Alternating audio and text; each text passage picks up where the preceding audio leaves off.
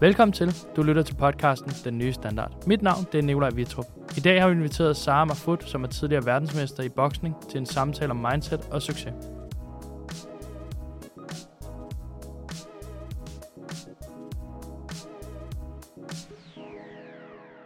Hej Sara. Hej. Velkommen til Den Nye Standard. Tak. Og tak fordi du vil komme. Nej, selvfølgelig.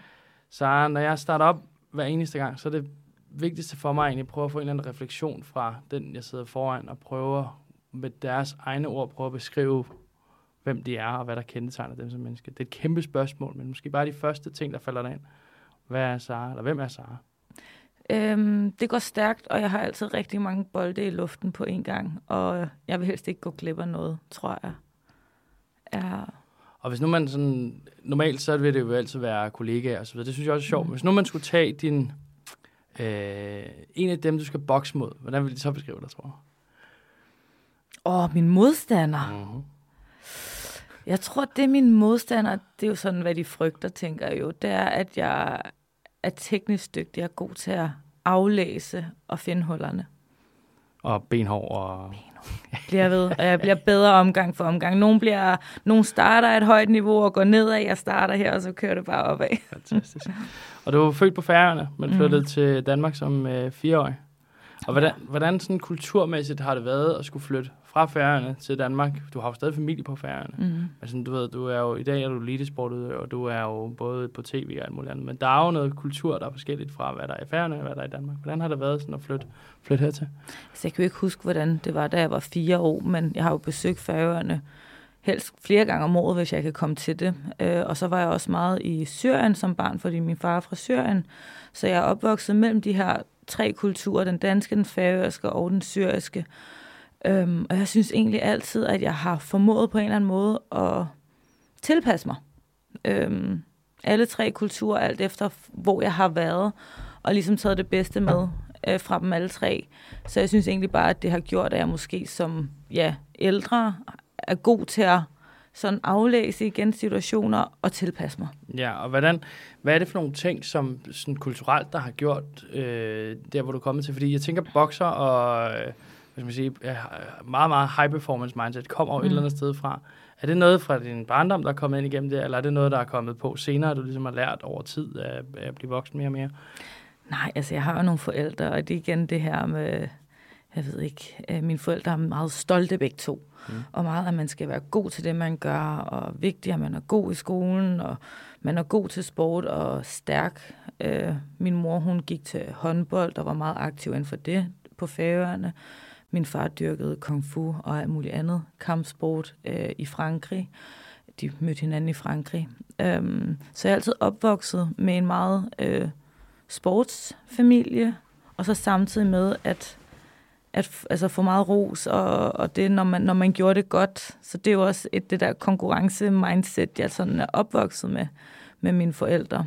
Øh, Så det er helt sikkert noget, som de nok også har med sig. Det her med, at man, man vil gerne vise, at man har en stærk familie, at man står stærkt på en eller anden måde. Det tror jeg også kommer meget af kulturen. Mm. Og som 14-årig, der startede du med at bokse. Mm. Hvordan, hvordan starter man interesse med at bokse som 14-årig? Hvad, hvad skete der? Øhm, jeg gik til karate. Øh, Det var igen sådan inspireret fra min far, og jeg synes bare, det var mega fedt at slås og se Bruce Lee-film og slås altid med drengene i skolegården. Øhm, og så helt tilfældigt, så var der sådan en boksestand nede i Frederiksborghallen, hedder det, Frederiksborg-centret i Hillerød, hvor jeg prøvede at slå på nogle puder. Og så mandagen efter, så, ja, så startede jeg til boksning. Og der var bare en mega fed stemning, og mange flotte mænd, og det hele var bare fedt. Ej, men det, altså, det var jo sådan noget sådan 14 år, sådan, nej, det her det er meget spændende, ikke? øhm, så blev jeg sgu hængende. Det var fedt. Og hvordan gik det fra at være en hobby til ligesom en levevej, en passion? Har det været, hvornår startede det for dig i at tage det lidt mere alvorligt måske? Uha, altså hele min amatørkarriere vil jeg ikke sige, at jeg har taget alvorligt. Okay. Jeg var hende, der kunne tage i byen øh, weekenden inden, og en enkelt gang dagen inden, og det fortrød jeg også, da jeg stod op i ringen.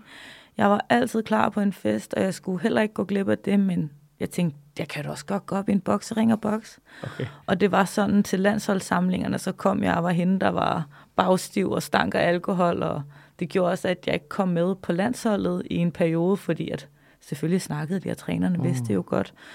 Men jeg klarede mig rigtig godt, og jeg vandt mine kampe på trods af det. Øh, så jeg kom med på landsholdet.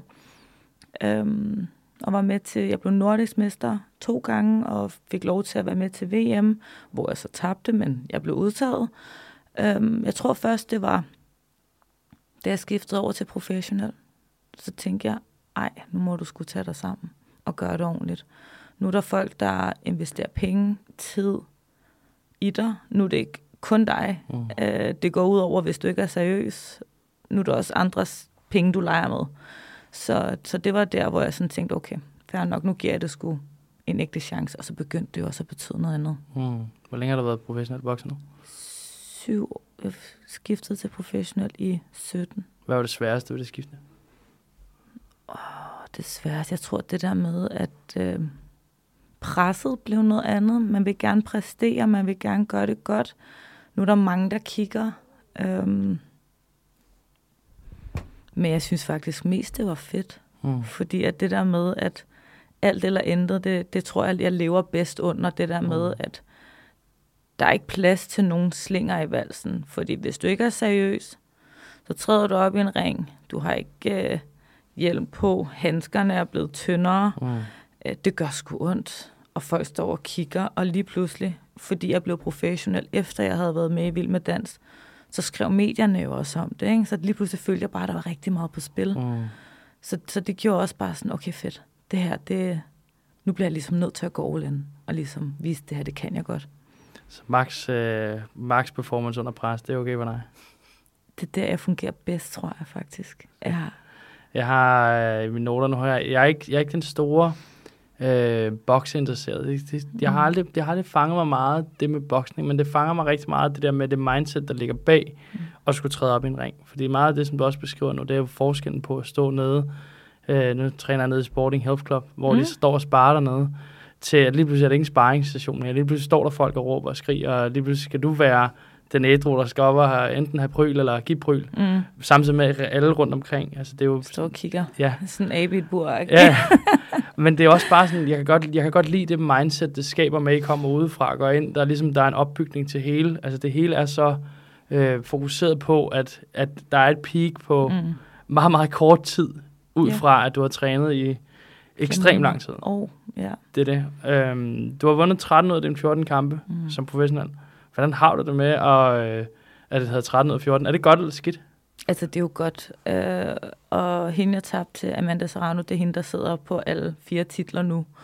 Hun var en hård modstander. Øh, det var første gang, jeg skulle bokse på udebane. Øh, det var en fed mulighed, som jeg bestemt ikke kunne sige nej til. Jeg tog kampen med fem ugers varsel. Jeg gik og arbejdede som socialsygeplejerske op på Amager Hospital. da jeg blev spurgt, om jeg ville tage den her, så tænkte jeg helt sikkert, det gør vi bare, for jeg tænkte, hun kommer fra USA. Mm. Jeg tænker, kampen kommer ikke dig på en Manchester. Jeg er altid sådan i god form. Men jeg tænkte, fem år, ja. Yeah. Okay, let's do it. Og selvfølgelig var der en god økonomi i det i forhold mm. til de andre kampe, ja. som jeg også har bokset. Det var jo et helt andet setup, en mm. helt anden kamp. Øhm, selvfølgelig vil jeg gerne have gjort det bedre. Altså selvfølgelig gad jeg godt have en kamp igen, hvor jeg kan bevise, at jeg kan gøre det bedre. Mm. Øhm, selvfølgelig er det irriterende. Men det er, hvad det er, og jeg accepterer det, og hun var bedre, og hun fortjente den øh, sejr. Altså, jeg sidder, jeg, når jeg sidder og kigger på 13 og 14, så sidder jeg mm. og tænker på, hvis det var, hvis det var en hvilken som helst andet øh, professionelt, lad os sige, arbejde, hvor du havde 13 ud af 14 dage, havde du vundet. Mm. Altså, var den bedste. Ja. så har du gjort det godt. ja, ja, men jeg tror, at man som sportsatlet, øh, elite udøver, så tænker man altid på det, der er dårligt. Ikke? Mm. Men man, man kan se alt det gode. Eller jeg tror også, mange mennesker inden for virksomheder og alt sådan noget, ja, alt er rigtig godt, mm. men der er lige den der ene fejl. Ja. Hvad fanden skal vi gøre med den? For det er den, der gør, at man bliver bedre. Mm.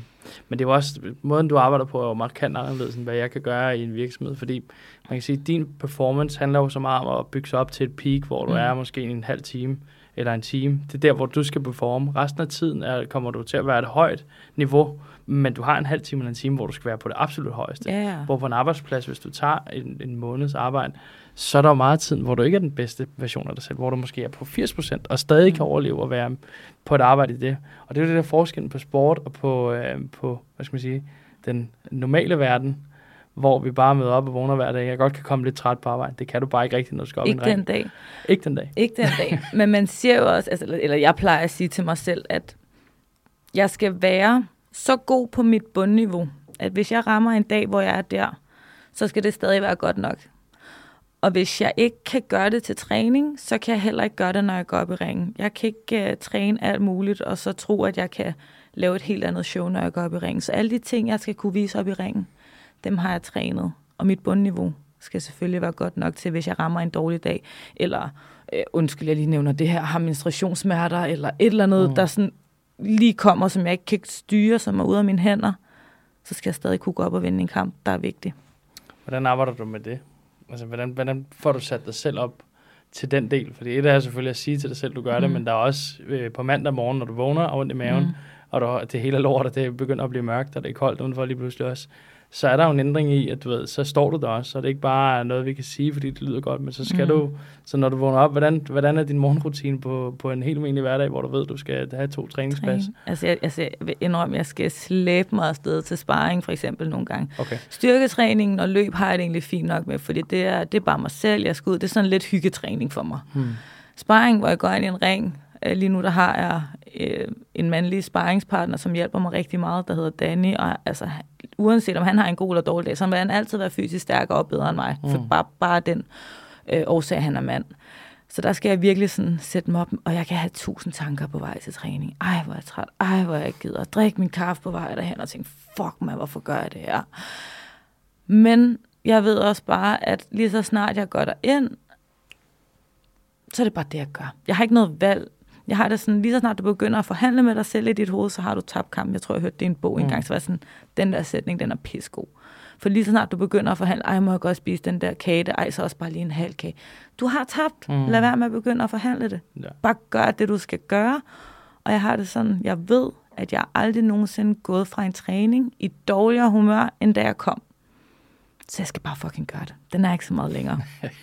og selvom det gør ondt, og jeg får et blot mærke, og, og så nogle gange, når man er i gang, og man bliver ramt hårdt, så bliver man også lidt, lidt irriteret, så tænder det en gnid, så tænker man, okay, Mm. okay, er det sådan, vi leger i dag? Okay, fair nok.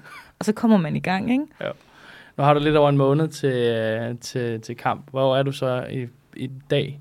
En måned og syv dage, må det være seks dage. Mm. Hvor er du så henne i din træningspas lige nu? Er du, hvor hårdt, altså hvor langt er du fra peak?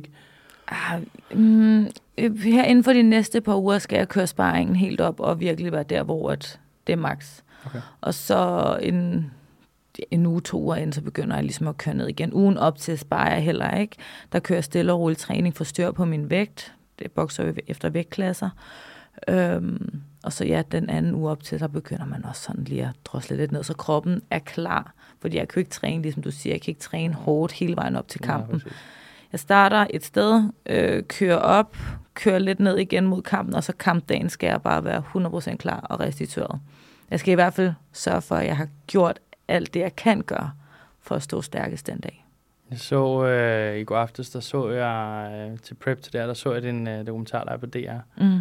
Øh, og der var sådan en, øh, en scene, eller en, øh, en passage, hvor du skulle til eksamen. Ja. Hvad er værst for dig, at tage til eksamen, eller at tage til en bokskamp? Ah, det er jo på hver sin måde. Boksning, altså, den kan jeg bedre være i. Eksamen, jeg synes, det er helt forfærdeligt. Altså, så skal man sidde der og læse alt muligt op til, at jeg bliver jo helt stresset bare ved tanken om alt det, jeg skal komme, altså læse igennem. Mm. Men igen, bedst under pres. Jeg sad dagen op til at bladre i det hele og sætte noter rundt omkring, og jeg fik syv. Jeg er glad for syv. Det var så fint. Og jeg sad bare og tænkte på, at jeg vide, om du har, om du har samme næver. Det har du jo ikke, når du skal op i en kamp. Så det, det er jo, det er Nej, jo det er på en anden måde, ikke? Jeg er mere klar. Jeg er mere sådan fokuseret, sådan lidt, øh, sådan lidt tundsyn, eller sådan lidt er i nuet-agtigt. Så lad os lige dykke ned i det der. Hvordan, mm. hvordan, hvad er det for nogle egenskaber, du bruger, når du ved, fordi nu har du prøvet det 14 gange, professionelt i hvert fald.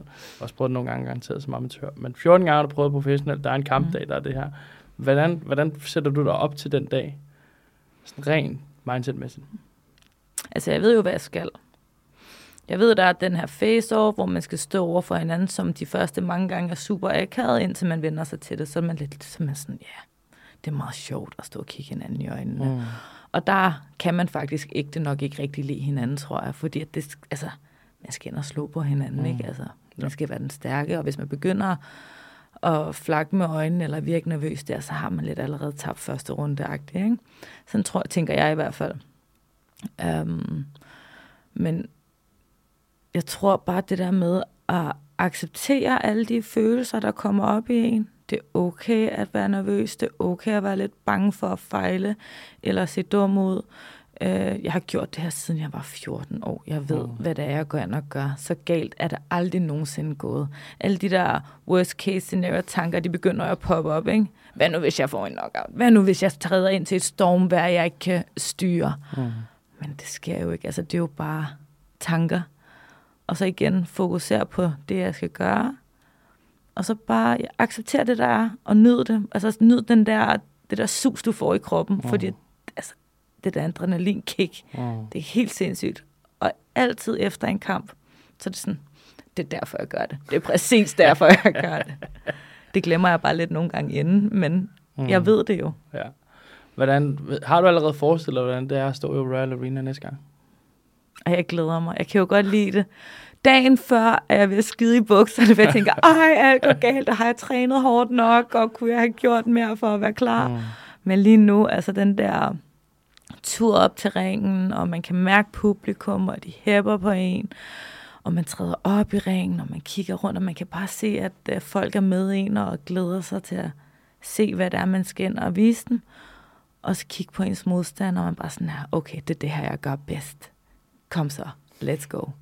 Det er fedt. Jeg glæder mig. Har du valgt sang, du skal gå ind til? Ja, jeg har en, uh, en pige, der hedder D-Love, der laver sådan lidt uh, undergrundsrap, der er mega sej. Hende er gået ind til her de sidste par gange. Så næste gang, der tager hun live med og synger mig op til ringen. Så det er meget fedt. Hende glæder jeg mig til at have med sådan stærk kvinde. Og jeg Bettina min promotor. Jeg synes, det er lidt fedt, at der er nogle stærke kvinder. Fedt. Ja.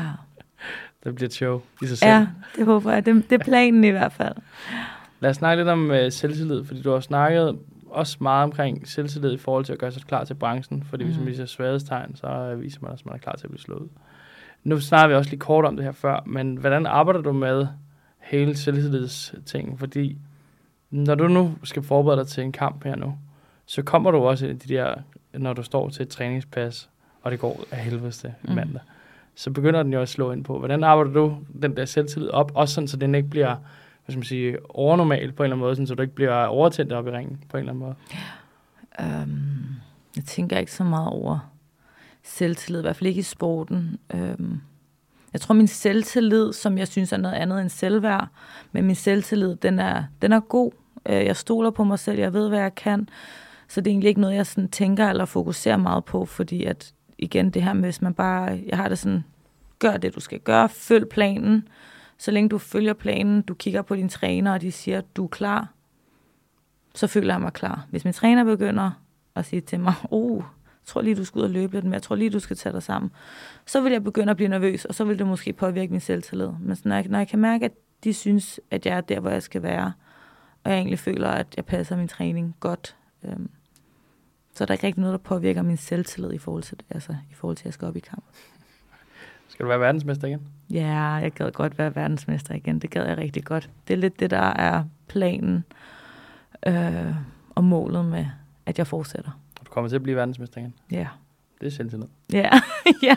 Lige, lige, på det punkt, der tror jeg også bare, at man bliver nødt til at have selvtillid. For hvis man ikke har det, så skal man lade være med at gøre det. Mm, det er enig. Ja. Hvordan øh, har du nogensinde været i det her game, hvor du har tænkt, nu gider jeg ikke træne så meget? nu gider jeg ikke øh, stå op hver morgen, nu mhm. gider jeg ikke det her. Nu er der lang tid til en kamp. Under corona for eksempel, der havde du aflyst kampe og så videre. Ja. Hvordan, var, var, du, var du ved at sige, det gider jeg ikke det her mere? Eller hvor var du henne? Altså, har du været tæt på at give op?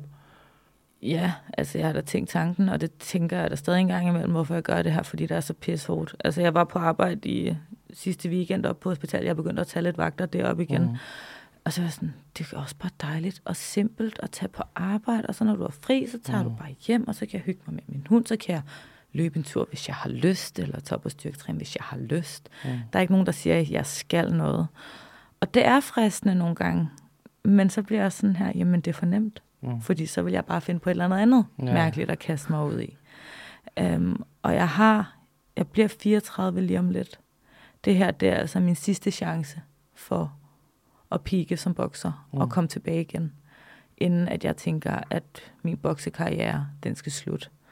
Øhm, ja. Har det været fedt at være verdensmester? Det var, jeg tror, at nu efter sætter jeg mere pris på det, end jeg gjorde, da jeg var det. Mm. Fordi nu er jeg sådan, ej, jeg vil have det tilbage. Det var fedt. Nu er jeg sådan tidligere verdensmester, og den, mm. den ligger bare ikke så godt i mig.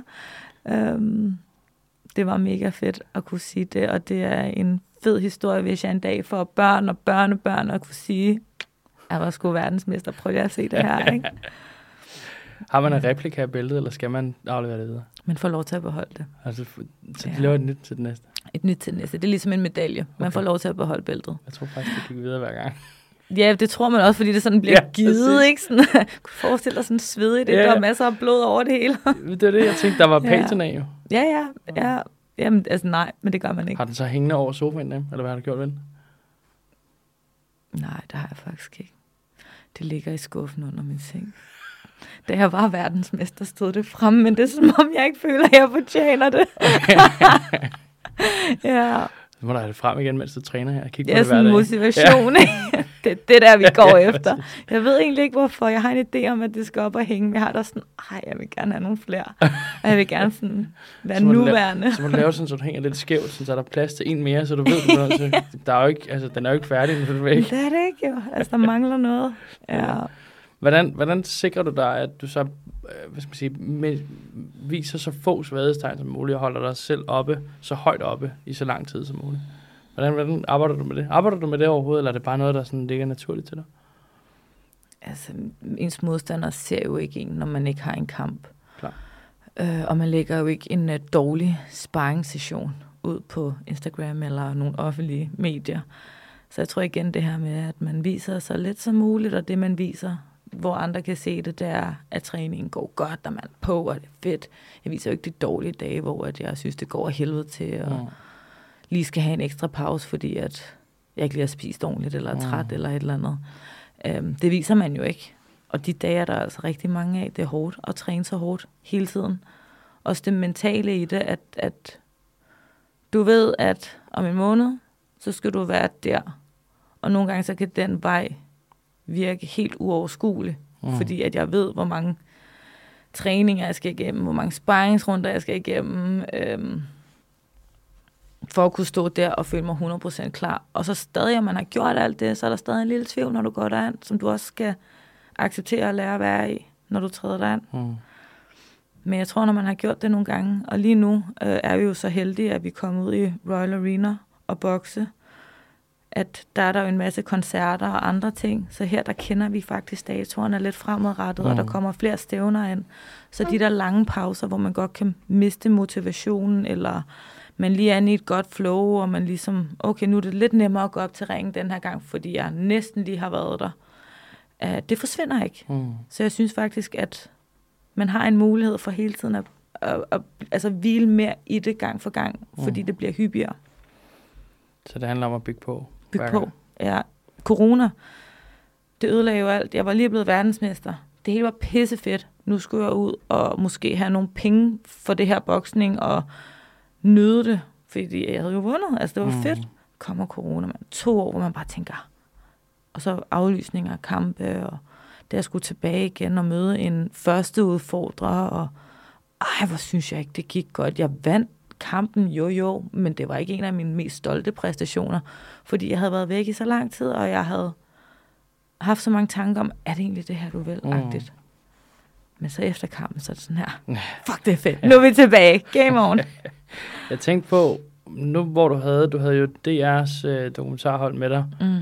da du var omkring corona der. Det var jo sådan, jeg tænker, at nu ved jeg ikke, hvad formål den dokumentar skulle have været, hvis ikke der havde været corona. Fordi jeg forestiller Mm. mig også, at der havde været det der med, så havde man fulgt op til ringen og alle de her ting. Men det endte jo så ikke med at blive. Det endte jo med at blive 100% fokus på dig. Mm. Og øh, meget dybere ting end måske, jeg ved ikke, om vi havde aftalt, at det skulle være så dybt. Hvordan, altså, var, var du klar på at give så meget af dig selv inden, eller var det fordi corona kom, og så var der ligesom plads til at gøre det, fordi du også kunne øh, trække dig lidt ud af sporten? Um, den første kontakt var egentlig ikke meningen, det skulle være det. Det var noget, vi snakkede frem og tilbage omkring over lidt tid. Øh, og så var meningen jo, at det ligesom også skulle være op til en kamp, mm. og der skulle være det her store brag af en fucking fed kamp til sidst, der ligesom løftede det hele lidt, ikke? Øhm, og jeg tror, jeg var et sted lige der, hvor jeg også lige var kommet ud af et forhold, ikke sådan helt vildt lang tid for inden, som måske ikke havde været helt sundt for mig, og hvor jeg havde det rigtig dårligt med mig selv. Mentalt var jeg et sted, hvor at min selvtillid er en ting, når jeg går op i ringen mm. og bokser, men mit selvværd var helt i bund. Jeg synes ikke, jeg var en særlig fed person, øh, og jeg havde det egentlig ikke særlig fedt med, med noget, som jeg egentlig gjorde. Altså, det jeg tog en dag ad gangen, og sådan, ja, jeg synes, det var hårdt dengang. Mm. Og så kom den her mulighed, og jeg var sådan lidt, øh, jeg havde lyst til at gribe ud efter alt, hvad jeg overhovedet kunne, for bare at arbejde lidt med mig selv, for ligesom at komme lidt væk fra det. Og der var den mulighed der så, og jeg var sådan, okay, lad os gøre det. Det er fint nok at få sat nogle ord på. Jeg synes, det er et pisse vigtigt emne. Øhm, den dag i dag, hvis jeg var blevet spurgt, havde jeg ikke gjort det. Fordi jeg føler lidt, at når man går med sådan en historie, så kaster man også nogen lidt under bussen. Mm. Og det har aldrig været min intention med det her. Og der er altid to sider af en historie, og så er der den rigtige. Det her, det er min version af, hvad jeg gennemgik, og hvad jeg har oplevet. Mm. Øhm, jeg håber, at der er nogen, der har kunne tage det og bruge det til noget, og har valgt at gå ind og arbejde med deres relationer til andre mennesker eller sig selv. Mm. Men det, som jeg har lært af det her, det er, at hvis du har det dårligt med dig selv, så er du også svært ved at sætte grænser og sige fra over for andre. Øhm, hvis du ikke stoler på din egen intuition, så er du nemmere at påvirke og at blive noget, som du ved, du skal ud af på et eller andet tidspunkt, og du ved er usundt. Og det var sådan, jeg havde det dengang. Jeg følte mig ikke særlig stærk. Øhm, og det er noget, jeg har valgt at arbejde med. Noget, jeg har valgt at arbejde rigtig meget med efterfølgende. Så man kan sige, at der er kommet noget godt ud af det måske alligevel. For jeg blev sådan, jeg har ikke lyst til at være det der offer. Jeg har ikke lyst til at være hende, der siger, ej, nu har jeg oplevet det her, så nu er det synd for mig. Nej, jeg har det sådan her. Jeg har oplevet det her, det har været pisse hårdt. Jeg, jeg, kunne, jeg kunne ikke gøre det bedre på det tidspunkt. Men jeg har et valg, om jeg har lyst til at tiltrække det der. Fordi at jeg kommer til at tiltrække det igen, mm. hvis jeg ikke kigger indad. Så jeg har startet til meditation og åndedrætsteknikker op hos en, der hedder Jakob øh, i Holte. Han har noget, der hedder Breathe Smart, øh, hvor man går ind og arbejder med ens øh, dårlige vaner og lidt det der underbevidste, øh, underbevidste, som man ikke rigtig kan sætte ord på, hvorfor at man gør, eller hvorfor man har nogle dårlige vaner, eller hvorfor man spænder lidt ben for sig selv en gang imellem. Og det er egentlig noget, som jeg føler har gjort mig stærkere. Også som bokser. Fordi hvis jeg bedre kan vælge alt det dårlige fra, så har jeg mere energi til at lægge et andet også. Mm. Hvordan, hvordan var det, og, øh, og nu går jeg lige tilbage igen til, mm. til det der, fordi du åbnede jo op, meget op, mm. øh, samtidig med, at du havde en, en, et kamerahold i nakken. Øh, var, det, var det ikke også super vanskeligt at have ærlighed på så højt niveau, som du jo gør? Samtidig med, at der står nogen fra DR, som skal lave deres formål er at lave en, en dokumentar, mm. der er spændende til, der er mange, der ser den. Og dit formål er at løse dit mentale. Jo, øhm, jeg føler måske heller ikke, at jeg var så åben, som jeg kunne have været. Okay. Fordi jeg stadig havde en grænse for, at åh, jeg synes, det er svært, når det kommer derind. Og det er mm. jo nok mig som person, ja. der har et eller andet der, som at, øh, ej, nu kommer det sgu for tæt på, og det har jeg faktisk ikke lyst til at snakke med dig om, eller nogen mm. som helst andre om. Det er noget med mig. Øh, så selvfølgelig var det svært. Jeg tror også, at de synes, at mange af interviewsene var op og bakke med mig, fordi jeg var sådan, nej, nej, mm, mm, nej. Altså, de skulle sidde og trække tingene mm. lidt ud af mig. Ja. Og jeg tror, fordi jeg havde det, som jeg havde det på det tidspunkt, jeg var heller ikke villig til at åbne helt op, så, så jeg føler også lidt, at det blev sådan lidt halvhjertet fra min side. Øhm, jeg vil godt sige, at jeg har været i nogle forhold, som har været virkelig dårlige altså det har det. Altså noget, hvor det er gået over mit selvværd, og den måde, som, som man er blevet øh, talt til og behandlet på en eller anden måde. Men jeg har aldrig nogensinde blevet holdt fanget i det. Jeg kunne gå når som helst, hvor som helst. Og nogle gange så kan det godt undre mig, hvorfor gjorde du ikke det? Men det kunne jeg ikke finde ud af. Mm. Men, men jeg tror bare, at jeg var ikke klar til sådan at åbne sådan, altså at føle, at jeg havde mig selv 100% med i det. Men jeg gjorde det, fordi at jeg følte, der skulle ske et eller andet. Og det endte så med at blive det, det gjorde. Og jeg håber, det har hjulpet nogle andre. Hvor er du hen i dag?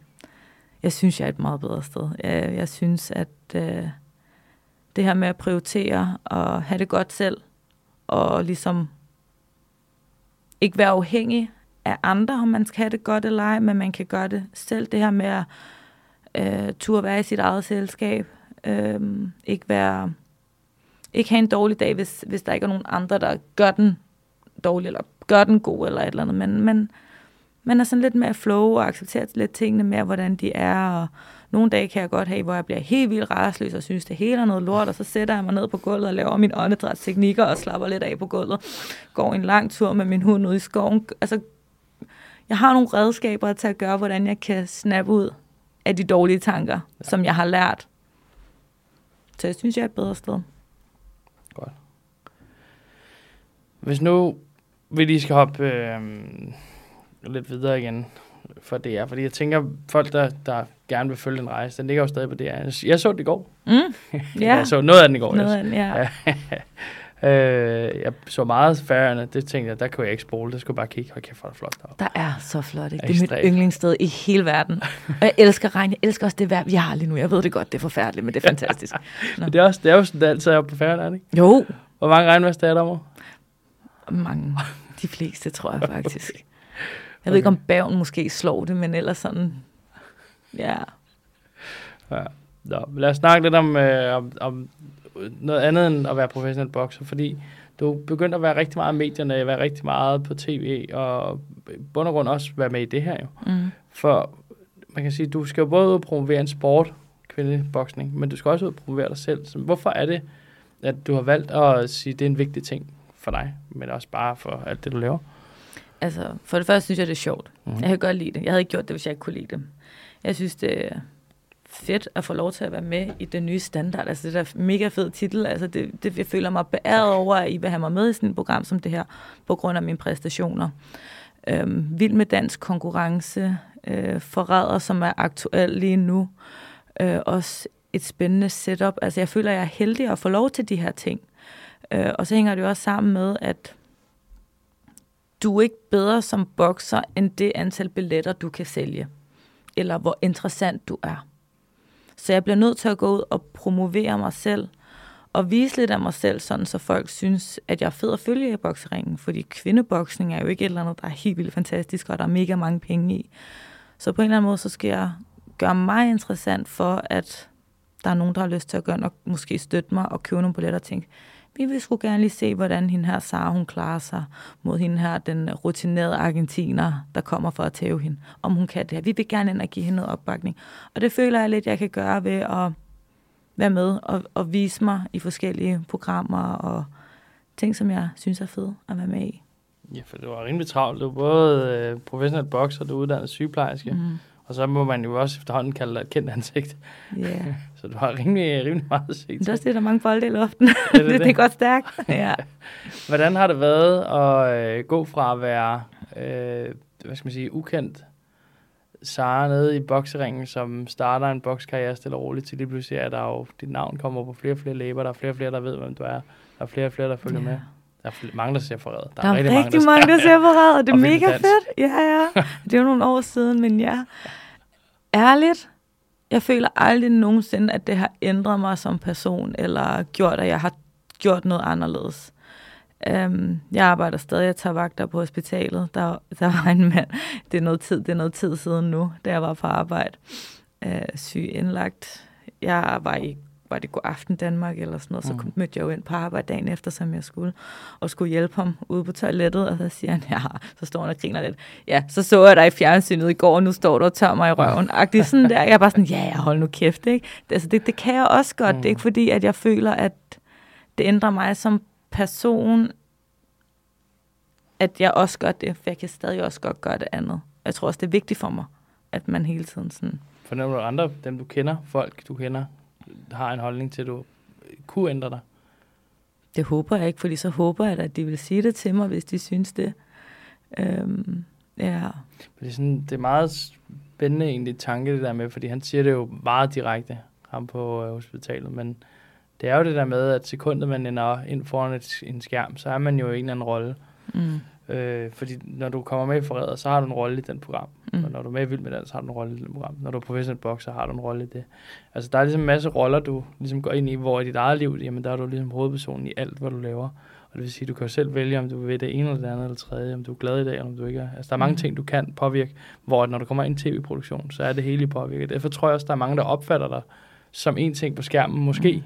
Nu siger jeg ikke, at det gør det, men måske kan opfatte dig som en ting på skærmen, og så en anden ting, når du sidder foran et menneske, fordi altså, du ved ikke, hvordan du var, før du var på tv. Men altså, det virker ikke som om, at uh, tv er, uh, har taget, taget skal man sige, alt ild ud af hjernen, og du bare Det flyver. jeg ikke. jeg tror også, jeg har en familie, der vil slå mig pænt over, hvis at jeg vil lige pludselig synes, at uh, ej, jeg, er lidt- jeg, jeg, jeg er lidt federe end alle de andre. Ja, præcis. ja. Fordi det er jo sådan hele den der, det, er, det er jo hele det der facadespørgsmål, om der har været behov for at bygge en facade for dig, eller om det bare har været naturligt for dig at være, skal man sige, Sara. Altså, jeg prøver jo. Jeg prøver at være så ærlig, som jeg kan være. Øhm, og så tror jeg også, at man lærer, hvor meget man har lyst til at dele ud med tiden. Det er jo Mm. noget, man ligesom skal lære af erfaring, tror jeg, alt efter hvad man siger ja til, og så bagefter mærker, at det skal man måske ikke gøre en anden gang. Nå, øh, men, men jeg tror, det vigtigste er bare, at man er sig selv. Og så tror jeg, jeg tror bare, at man gennem sin opvækst, gennem sin opdragelse, omgangskreds, så er man ligesom formet som person. Øhm, og jeg synes sgu, jeg har nogle ret gode mennesker om, omkring mig, som også vil være ærlige, hvis jeg begyndte at blive for meget. Ja. Ser du dig selv som rollemodel? Øhm, det håber jeg i nogle ting. Jeg ved det ikke rigtigt. Eller ja, men jeg tænker, at der er nogle boksepiger derude, der synes, at jeg gør det meget godt. Øhm, men jeg håber da, at, at, at jeg på en eller anden måde kan være en rollemodel for, at man skal følge sine drømme, og man skal kæmpe hårdt for det, og et nederlag ikke skal slå en ud. Øh, ja, Og bare vinde de 13 andre. det er det. Ikke? Man må bare komme endnu stærkere tilbage. Og jeg tror nogle gange, så lærer man mest af sin nederlag. Fordi det er der, man bliver nødt til at reflektere og tænke over tingene. Men jeg tror heller ikke, der er ret mange spor- sportsgrene, hvor et, et enkelt nederlag er noget, man taler om. Det er, jo, det, Nej. det, det er jo bare en del af rejsen. Ja, og synes, sådan tror jeg ikke, man skal se det. Hvis man gerne vil derop igen, Nej. så bliver man nødt til at være Præcis. sådan. Det er værste nogensinde. Ja. Hvordan, nu har du fået bygget din, din egen platform også op relativt meget, og hvad er vigtigt for dig fremadrettet? Vil du gerne til at inspirere nogle flere unge boksepiger, eller hvad vil du, hvad er sådan det, det længere sigte for dig? Hvad, nu skal du selvfølgelig være verdensmester igen. Ja, Så kan du vælge, om du stopper op til toppen, jo. det er jo op til dig selv. Jo. hvad så efter? Um, hvad efter boksningen? Jeg gad godt en eller anden kombination med at uh, bruge min sygeplejerske og uh, al min træningserfaring boksning til noget, hvis man kunne det. Um, altså jeg synes også, at sådan noget, inden, sådan noget her er også sjovt, sådan noget radio, vært. Altså sådan noget synes jeg også er fedt. Men jeg kan også godt lide, der er en grund til, at jeg er gået tilbage på hospitalet nu, og det er fordi, det giver mig enormt meget som person at tage på arbejde og gøre noget, der er meningsfuldt for nogle andre end mig selv. Det giver mig rigtig meget tilbage. Mm. Øhm, så hvor jeg lander, ved jeg ikke helt. Men noget ud sådan, noget med noget sygeplejerske, boksning, mix, jeg kommer ikke til at være sådan fast på hospital, fordi det er simpelthen for hårdt. Altså sygeplejerskerne har det så hårdt med de der rull, synes jeg, og lønnen er elendig. Så, så, så, så når jeg har andre muligheder, så har jeg ikke lyst til at gøre det. Øhm, og måske, hvem ved, måske åbner det også op for noget inden for sådan noget, ja, tv, radio, noget, Mm. som også kunne være sjovt. No, noget eller det, måske, håber jeg. Der er nogle år til, så det kan jeg tænke lang tid over. Ja, præcis. Ja. Skal du lige være verdensmester først, jo? Og det er det vigtigste. Lad os hoppe til, øh, til bagsiden af alt det her hårde arbejde, som du har lagt på. Fordi der er jo ikke rigtig nogen karriere efterhånden, som, eller aldrig nogensinde været, som har en masse bump på vejen, og det kræver jo benhårdt arbejde at komme til, hvor du kommer til. Hvad har du sådan, hvis du kigger tilbage i de sidste, lad os bare tage, siden du startede som professionel bokser, hvad er sådan den hårdeste øh, uden for boksning? Hvad har du måtte sige farvel til på grund af boksning? Mm. Jeg tror, det er tiden, man kan bruge sammen med sin familie. Øhm, ja. Og dem, man holder af. Fordi jeg er træt. Jeg træner, og så er jeg træt. Op til kampe bliver det nedprioriteret. Øh, færøerne, der kan elske at rejse til færøerne. Jeg gad godt være der i længere tid mm. nogle gange. Og der går jo noget tid imellem, jeg ser min mormor. Øh, mine forældre bor været en halv time fra mig, men der kan sagtens gå en-to uger, hvor jeg ikke ser dem, fordi at så træner jeg om morgenen, så træner jeg igen om eftermiddagen, og så har jeg også lige en hund, der skal luftes, og så lige pludselig så er dagen gået, og så, ej, jeg kommer i morgen. Og sådan, altså, det der med, at, at det kræver meget, både mentalt også, men fysisk, at man skal bruge sin krop så meget, og det der pres med, at du hele tiden ved, at du skal være klar dertil, så du bliver nødt til at sove, du bliver nødt til at spise, du bliver nødt til at slappe af, når du kan, og så går det lidt på kompromis med tiden til ens familie og det, man mm. holder af. Og energien. Ja, det er jo klart, du brænder rigtig meget energi af, tænker jeg, på, ja. øh, på de fleste dage. Hvordan håndterer du modgang? Altså, når det, når det er hårdt, og det ikke er sjovt, og når du, det, lad os tage du tabt. Hvordan håndterer du det? Jeg blev selvfølgelig ked af det i øjeblikket. Jeg synes, at det var pisse nederen. Men jeg tror altid, jeg har været en person, som jeg lægger mig ikke ned og synes, det er synd for mig. Så tænker jeg, okay, plan. Hvad gør jeg? Der er den og den og den mulighed. Jeg kan stoppe. Jeg kan komme tilbage stærkere. Okay, der er de to muligheder. Jamen, så må jeg jo vælge en af dem, og så er det jo selvfølgelig... Oh, igen. Igen. Jeg er ikke færdig. Igen. Ja. Hvordan har du det med sådan alle de der... Øh, også bare med at åbne op her. Hvordan har du det med, at folk ser dine svagheder? Fordi du skal se så stærk ud i en boksring. Mm. Du, du snakker også meget om det, og det er også sjovt, fordi vores, vores research, der tænker vi også meget over, hvor, hvor stærk du altid ser ud. Men der er også meget, du har åbnet meget op omkring det der med, at der er en, skal man sige, en ærlighed omkring, at der er noget andet end kun fed træningspas, som mm. du også sagde med, med det med Instagram. Men hvordan har du, altså, hvordan har du formået at bygge et talerør op, hvor du viser den sårbare Sara, men samtidig også viser, at du er på vej tilbage til Royal Arena, og lige så smadrer du en eller anden i en boksring i øh, et par runder, forhåbentlig nok.